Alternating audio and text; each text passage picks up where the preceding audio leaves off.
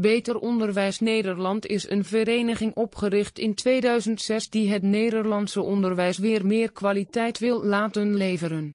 De vereniging stelt dat het Nederlandse onderwijs door de opeenvolgende onderwijsvernieuwingen en experimenten een steeds zwakkere oudstroom levert.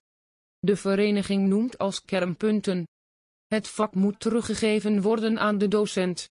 Goed onderwijs wordt gegeven door hoogopgeleide docenten. De bestedingen in het onderwijs dienen vooral te gaan naar het onderwijzen zelf, en het management moet in dienst staan van dat primaire proces.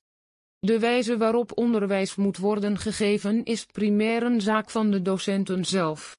Het initiatief tot oprichting van de vereniging werd genomen door Rad Verbrugge, 1967, hoofddocent sociale en culturele filosofie aan de Vrije Universiteit Amsterdam, en Marieke Verbrugge-Breosma, klassica.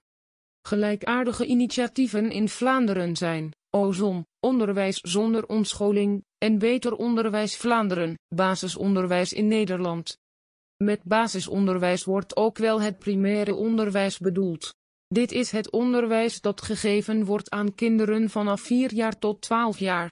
In sommige gevallen zijn kinderen in het basisonderwijs 13 of 14 jaar oud, als zij bijvoorbeeld hebben moeten dubleren. In de meeste landen is basisonderwijs bij wet verplicht. In Nederland is dat geregeld via de leerplicht, de belangrijkste feiten over het Nederlandse basisonderwijs.